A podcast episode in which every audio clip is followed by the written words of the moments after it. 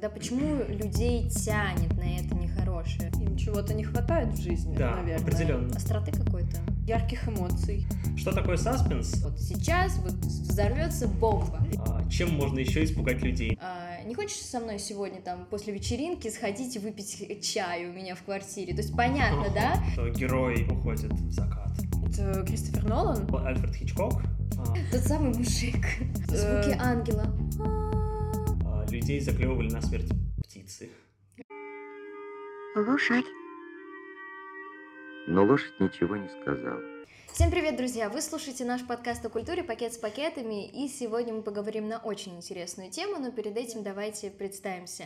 Меня зовут Александра, и я являюсь создательницей, а также главной руководительницей проекта. Помимо этого, я занимаю еще очень много разных интересных должностей и делаю все возможное, чтобы вам было интересно следить за нашим проектом. Да, именно так. А, Меня зовут Варя, я являюсь контент-менеджером проекта «Пакет с пакетами». И, в общем-то, это значит э, то, что я выкладываю весь аудио и видеоконтент на специализированные площадки.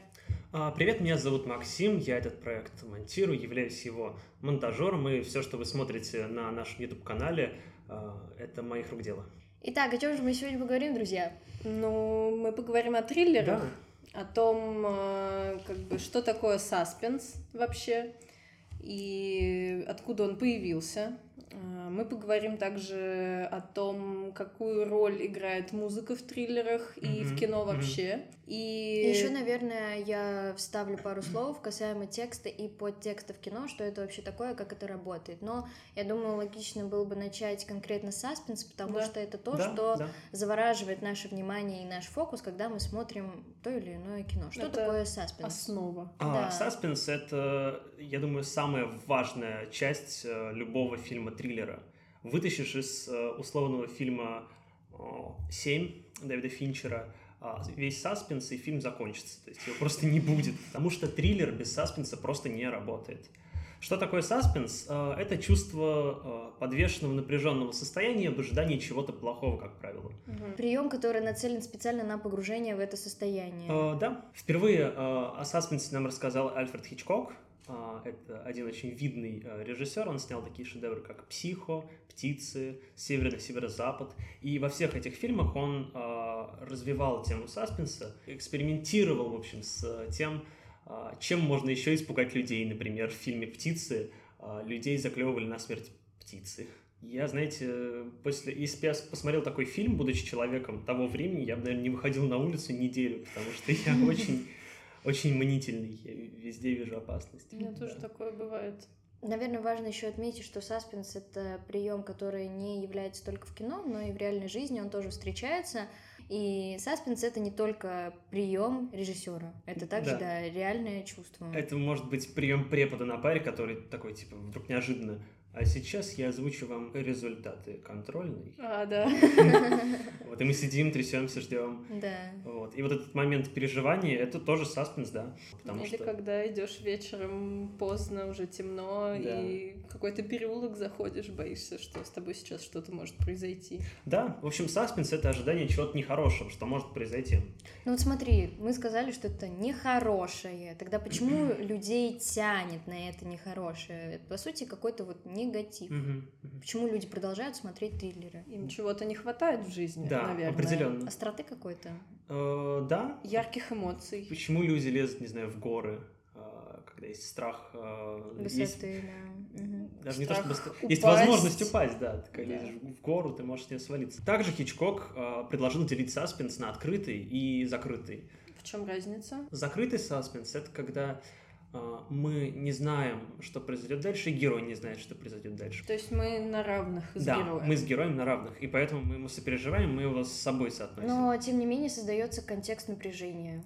И ты А, испытываешь да, это напряжение да, и да. чувствуешь его. Открытый же саспенс заключается в том, что мы знаем о том, что есть э, некоторая опасность, но вот представьте, что у нас под столом сейчас лежит бомба, но мы об этом не знаем, а наши зрители знают. Они будут испытывать напряжение, потому что они знают, что под столом бомба, и она может взорваться в любой момент. а мы не знаем об этом, и мы как бы должны догадаться, что там бомба, убежать, выбежать, заметить ее в последний момент. Ни мы, ни они не знают, что произойдет дальше. Но они знают об опасности, а мы нет. В этом смысл закрытого, э, открытого саспенса. Да, но иногда бывает такое, что, допустим, а, как ты уже сказал, закрытый саспенс, да, эм, автор не дает никаких намеков на то, что как бы может что-то произойти. То есть прямых слов нет. Мол, вот сейчас вот взорвется бомба. Да. Я чуть Есть позже подтекст, расскажу. то есть есть какие-то признаки или различные знаки, которые Мгм. указывают на, возможно, какую-то трагедию, которая произойдет в кино. И вот это как раз-таки проблема текста и подтекста в кино, о чем я и хотела как раз-таки рассказать. В общем, существует текст и подтекст в кино. Если текст, простыми словами, это то, что действительно мы можем понять с первого раза, то, что короче, понятно, как на ладони, то Мгм. подтекст — это какие-то скрытые вещи, которые, возможно, будут непонятны, либо понятны. Подтекст бывает разный, то есть это какой-то даже прямой подтекст, допустим. а, не хочешь со мной сегодня там после вечеринки сходить и выпить чай у меня в квартире? То есть понятно, да? Понятно, что здесь за подтекст. А Понятно, бывают какой чай какие-то там будет. с перчинкой. Черный байковый. Да, а бывают э, какие-то очень тонкие намеки, которые зачастую а, не могут даже передать Мгм, сами актеры. То есть это настолько какие-то тонкие вещи, которые нужно научить э, замечать. Короче, Мгм. во всем есть своя цель. Есть сюжет. И у фильмов, в которых очень много подтекстов, есть какой-то скрытый сюжет. И если не научиться выяснять вот этот вот скрытый подтекст, можно так или иначе неправильно понять кинокартину, Мгм. которая была задумана изначально автором, режиссером или сценаристом. Ну, Если, особенно, если сюжет слишком сложный, например. Тем более, если сюжет слишком сложный. особенно, я думаю, это применительно к артхаусу. Но Мгм. об этом, я думаю, мы еще успеем поговорить. Да, и, допустим, если сравнивать кино с каким-то другим видом искусства, те- с той же литературой, подтекст в литературе гораздо легче выяснить, потому что зачастую автор его цитирует, допустим, в мыслях персонажа. А в кино нет такой функции, нам приходится самим догадываться о каких-то вещах. Я хотела бы, наверное, порекомендовать нашим зрителям и вам тоже а, книгу а, одной американской сценаристки, ее зовут Линда Сегер, и она написала целую книгу, посвященную именно выяснению подтекста в кино. То есть она учит как бы находить подтекст в кино в различных деталях и так далее. Существует несколько, так скажем, аспектов, по которым можно выяснить подтекст. Касаемо книжки, хочу спросить, э, она, как на твой взгляд, подойдет для рядового читателя, который только хочет ознакомиться? То есть она какая-то такая обзорная? Да, вот на самом деле ну, то я есть бы ее Все просто. Там очень просто, да, и простой слог, и, в принципе, она довольно миниатюрная, и людям, которые даже не разбираются в кино, будет очень легко понять, о чем говорит Линда. Мгм. То есть она, во-первых, рассказывает изначально, что такое текст и что такое подтекст в реальной жизни. Плюс там очень много примеров из кино, о которых я расскажу чуть позже. Но, в принципе, тогда все очень понятно, и я бы ее рекомендовала даже тем людям, которые ну, не так давно увлекаются кино. Несколько вариантов, как можно выяснить подтекст вашей Мгм. идеи. Что может указывать на какой-то скрытый смысл в кино? А Как антивизуальная деталь, например, в образе персонажа. Образ персонажа это действительно очень важно, да. Возможно, музыка будет подсказывать нам. Именно, да. что Звуковое произойдет. сопровождение тоже очень важно. Да, ну, например, вот Хи- Хичкок использовал там тиканье часов. Еще очень важна история самого персонажа. То есть, допустим, персонаж появляется перед нами уже довольно взрослый, Мгм. и о его, да, личность именно. какая-то. Мгм. И нам о его детстве довольно мало что известно, но тем не менее история персонажа э, может в дальнейшем повлиять очень сильно на сюжет. Как мы можем узнать об истории персонажа? Ну, во-первых, это его уровень образования. Зачастую в кино, если вы заметили, к некоторым персонажам обращается доктор. Доктор Да, Смит, да. доктор кто-то. То есть это как бы указывает на его ученую степень. То есть человек учился, у него есть образование, и, соответственно, мы можем уже составить какой-то портрет. Также это какие-то привычки, допустим, курение. Почему этот персонаж курит? Возможно, причина курения тоже как-то может повлиять на дальнейший сюжет или скрытый сюжет, да? Еще очень важно отношение персонажа конкретно к религии. Очень много, на самом деле, религиозных подтекстов в кино, которые мы зачастую просто не понимаем а, за счет, возможно, какой-то нашей ограниченности, а, и так далее, но тем не менее на это тоже нужно обращать внимание, как конкретный персонаж относится к религии. Ну вот я банальный пример по поводу религиозного подтекста могу привести. Это фильм «Семь» Дэвида Финчера, угу. и там все повествование построено вокруг а, идеи, значит, о семи смертных грехах. Если вы а, немножко ну, разбираетесь в религиях, вам этот фильм будет интересно смотреть. Угу. Угу. Еще очень важный аспект, который поможет нам выяс... выявить подтекст э, в кинокартине, это даже имя персонажа. А, казалось бы, такая банальная вещь, но она действительно может много на что указывать. Мы уже упоминали сегодня фильм «Психо» или «Psycho» mm-hmm, по-английски. Mm-hmm. Да, и как раз-таки героиня и главная жертва убийцы Нормана — а, Ее звали Мэри Крейн. Крейн — это с переводе с английского «журавль», если не ошибаюсь. И, в общем, есть такая, такой момент, когда Мэри сидела, клевала как птичка буквально. Она была в окружении чучел птиц. И затем mm-hmm. она сама была убита как птица. Ого. То есть автор уже изначально дает нам подсказку. Крейн, журавль, мы mm-hmm. видим чучело птиц. Могли бы уже, сами уже мы догадаться. уже могли бы догадаться, да, к чему ведет сюжет. То есть подтекст, он настолько может быть глубоким и настолько, казалось бы, банальным, mm-hmm. что мы можем уже в имени отгадать загадку фильма. Слушай, это очень интересно. При том, что Хичкок же пытается нас обмануть изначально, mm-hmm. как будто бы фильм э, рассказывает нам об истории, как вот девушка крадет деньги босса и убегает с ними. Но на самом деле фильм далеко не про это, и я думаю, все, все видели сцену а, в душе, она... Конечно. Это известный мем, вот, и культовая сцена. Недалеко она уехала в итоге. Да.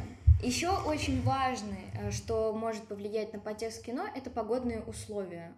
Замечали ли вы как? в кино, э, ну вот, допустим, а, ну, дождь, дождь гроза, идет, да. и ты понимаешь, что, возможно, сейчас случится что-то решающее в фильме. Очень часто используют, да, какие-то э, водные субстанции или какие, какое-то вот влияние воды э, на сюжет. Могу привести пример из «Общества мертвых поэтов», если вы помните финальную сцену, когда Нил совершает самоубийство, э, началась зима, то есть пошел снег. И пошел снег не просто так, это тоже некая отсылка, как вы думаете, к чему? к тому, что это завершение цикла, не знаю, его жизненного. К очищению? То есть... А, смотрите, Нил, он покончил жизнь самоубийством, да? Mm-hmm. да? И насколько мы знаем, когда человек умирает, он становится холодным. А. Он становится холодным, такая же, как и погода вокруг. И то есть снег покрывает землю, так же, как и покрывал себя его отец, прикрываясь, что вот, это виноват был тот самый учитель, в его смерти. Mm-hmm. То есть он прикрывается так же, как и снегом. Вот настолько вот интересный подтекст. Извиняюсь за пример не из триллера, но тем не менее это очень интересно как бы э, с точки зрения погодных условий вот показать именно продемонстрировать такой пример. Да, это правда ну, очень да. интересно. Но из банального в детективах идет дождь зачастую всегда. И в нуар. Да, и в напряженные часто. самые моменты. Начинается гроза. Да. Гром, молния. Потому что она создает настроение. Или, допустим, когда закат, тоже как, появляется какое-то, наоборот, романтическое угу. настроение. Сто процентов. Или момент с тем, что герой уходит в закат. Да, да, да. Его сюжетная арка завершена, да. и будущее пошел дальше свои дела делать. Или, допустим, если мы возвращаемся к теме дождя, то дождь зачастую тоже символизирует слезы, которые персонаж просто да. не может из себя выдавить по каким-то там причинам. Угу. А, угу. Да, той же холодности или... Он слишком да. мужественен. Он слишком мужественен, да. Тот самый мужик. Бойцовский клуб очень интересен в плане феномена подтекста в кино, потому что там очень много различных отсылок, а, которые нам дает автор для того, чтобы мы поняли вообще, о чем этот фильм. Потому что многие смотрят и вообще не понимают, что там происходит. Ну да, я когда первый раз смотрела, мне было очень интересно, но я вообще не понимала, как бы, угу. что меня ждет дальше, как зрителя. И только в конце как бы я смогла наконец-то разобраться с этим. Да, и еще вот касаемо изучения по тексту в кино, а, я бы хотела, наверное, порекомендовать нашим зрителям больше, если вы как бы чувствуете, что вы не понимаете тот или иной фильм, можно посмотреть несколько рецензий на него, допустим. Mm-hmm. Я лично очень люблю рецензии Антона Долина, он очень подробно разбирает различные кинокартины, объясняет, почему, очень подробно объясняет, почему нужно сделать так, а не по-другому, почему здесь такая музыка, а не другая, и почему здесь такой персонаж, а не другой. То есть, если вы понимаете, что вы самостоятельно не можете в этом разобраться, вы не понимаете эту кинокартину, это абсолютно нормально обращаться к людям, которые действительно погружены в эту тему с головой. Мгм. Ну и как сказала Варвара, очень важное влияние имеет музыкальное сопровождение на да. а, влияние подтекстов кино, которые мы зачастую не можем понять. Да, э, для начала давайте поговорим о том, насколько важна музыка в кино. И спойлер, очень важна. А, Смотрите, а, музыка в кино, э, музыка и кино находятся в симбиозе с самого начала вообще существования кинематографа. То есть сначала у нас было немое кино, и в нем уже тогда было звуковое сопровождение, что очень важно, потому что реплики и диалоги в кино появились уже как бы ну, попозже. В фильмах музыка нужна для того, чтобы мы лучше понимали, возможно, сюжет и настроение того, что происходит. То есть она может быть либо грустной, либо веселой, либо напряженной какой-то и так далее. И бывает, что музыка э, в фильме настолько хорошо подобрана, что мы даже не сразу, может быть, ее замечаем. Я думаю, у вас было такое когда-нибудь, Да. что У меня была такая э, ситуация, я очень люблю Дэвида Боуи, и в одном из фильмов а, «Кролик Джоджо» а, смотрели? Да, да, да. А в конце играет саундтрек Дэвида Боуи «We Can Be Heroes». А, И там просто прекрасный момент, Мгм. когда дети осознают уже, что они свободны и могут больше не скрываться, и просто начинают танцевать под эту песню. Вот мне кажется, это именно тот пример, когда музыка подобрана просто идеально. Мгм, мгм. Отличный пример, да, я согласна. А, вот со мной тоже такое бывает, как бы я, может быть, сижу в кинотеатре, смотрю какой-то фильм, и я настолько погружена, что, а, ну, сначала просто не слышу музыку. То есть она как бы где-то на фоне, я ее не замечаю. И, как мне кажется, это большое мастерство как бы композиторов и саунд-дизайнеров, да. которые работали над фильмом. А бывает фильмом. вообще такое, что музыка специально создается в образе того, что она просто должна играть на фоне, не как бы не для драматичности, а, допустим, вот э, люди сидят в кафе, и на фоне просто играет Мгм, музыка. А, Отличный пример тому под- в подтверждении тоже одна из моих любимых кинокартин «Щегол».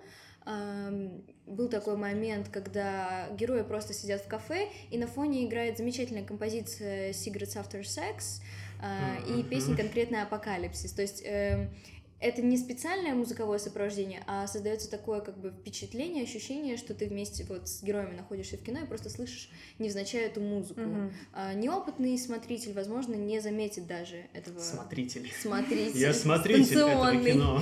Неопытный зритель, да, возможно, этого и не услышит, но если вы как бы увлекаетесь кино, да, бывают такие вот моменты, когда музыка таким образом включена в кинокартину. Давайте Забьем. проговорим конкретно про важность Про- музыки в- именно в, в жанре как триллер. Мгм. Да, да. А, какая вообще музыка там обычно? Вот к- как вы ее помните? Нагнетающий, да. Но это, наверное, зависит от конкретной сцены, потому что иногда бывают э, сцены, когда вот нужна добрая какая-то положительная Мгм, музыка, или, допустим, как э, в примере бойцовского клуба, завершение фильма такая не драматичная, не пугающая, а Pixies, Where is my mind? Да. Stop. Да, потому что если зрителя постоянно грузить и нагнетать, он в какой-то момент устанет и привыкнет к этому. То же самое, что было в Дюне у меня. Но я говорила, наверное, скорее про более такие напряженные моменты, Мгм. и ну, за счет чего как бы мы погружаемся в фильм и в конкретный какой-то момент в сюжете. Значит, есть такой прием, а, даже я бы сказала, это звуковая иллюзия, она называется тон Шепарда. Ее вообще придумал э, психолог э, Роберт, по-моему, его зовут э, Роджер Шепард. Он ее в 1964 году вообще придумал, изобрел, как бы открыл. А, И вообще, что это такое? Потому что, я думаю, вряд ли вы знаете. Буду объяснять на пальцах. М, Есть октавы в музыке. Да. А, Берем с вами три октавы. Значит, э, малая октава, которая идет до первой. Значит, потом первая и вторая. Так вот, а, в малой октаве а, звуки от первой до, до, до первой октавы они идут сначала очень тихие, и со временем как бы звук становится громче. Мгм. Средняя, средняя октава, значит, которая находится там, она все время на одном уровне. И верхняя октава сначала громкая, а потом тихая. За счет этого создается такая синусоида звуковая, и у человека появляется ощущение, что звук не прекращается. В общем, смотрите, этот прием он используется довольно часто, но мало кто о нем знает. И как бы как пример а, Тон Шепарда используется в фильме Дюнкерк довольно Мгм, часто, причем и также его э, любит э, Кристофер Нолан. И вот э, фильм Темный рыцарь, например, там э, этот эффект используется э, во время того, как э, Бэтмен едет на мотоцикле на своем. Это звуки, как Бэтмен, короче, на мотоцикле ездит, если что. Да. Значит, э, часто очень используются песни. Они либо пишутся специально для фильма, либо берутся откуда-то на них покупаются права, но это не так важно. В общем, а, есть два случая как бы развития событий в, дан- в данной ситуации.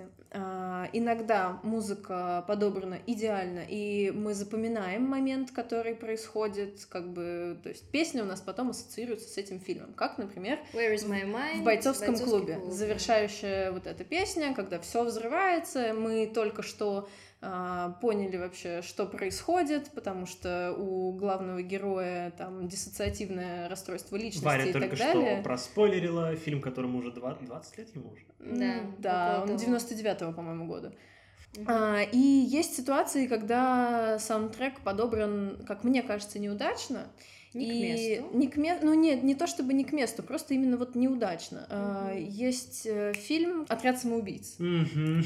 Ну, Я слышали, смотрела. смотрели, как бы... Саундтрек Там пилотов, по-моему, да? Там И дабстеп. весь фильм просто песня на песне. И за счет Ну, этого как бы возможно, сложно воспринимать этот фильм, потому что как бы слишком много этих песен. Не хочу Они осуждать перегружают. людей, э, которые фанаты, которые являются фанатами э, клуб самоубийц, да, отряд, Отряд самоубийц. Самоубийц. Но Да-да. чисто я воспринимаю это кино как массовое, очень массовое. То есть есть какая- какой-то, знаете, Очень массовая. есть какой-то промежуток между элитарным, э, каким-то среднеэлитарным и супермассовым кино. Это там э, фильмы про э, супергероев. и Marvel, да. Да, и все такое.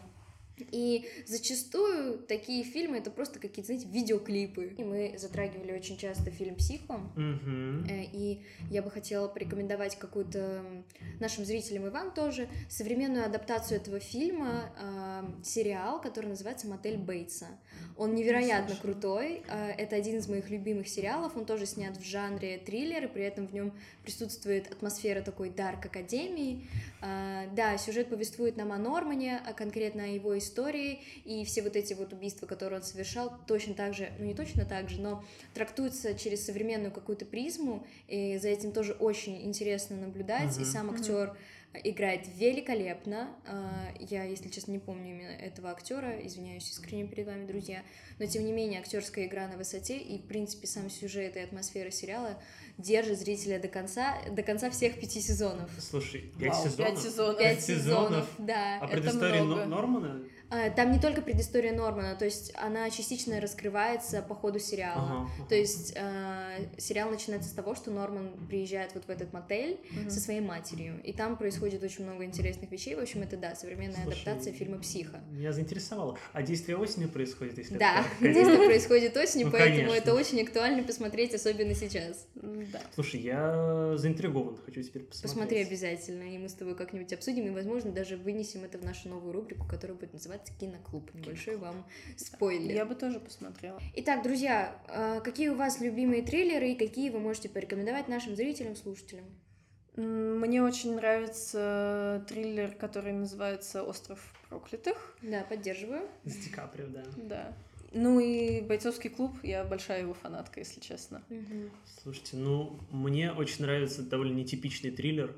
Это «Убийство священного оленя» а, режиссера Йоргаса Лантимоса. Я его уже упоминал в первом выпуске.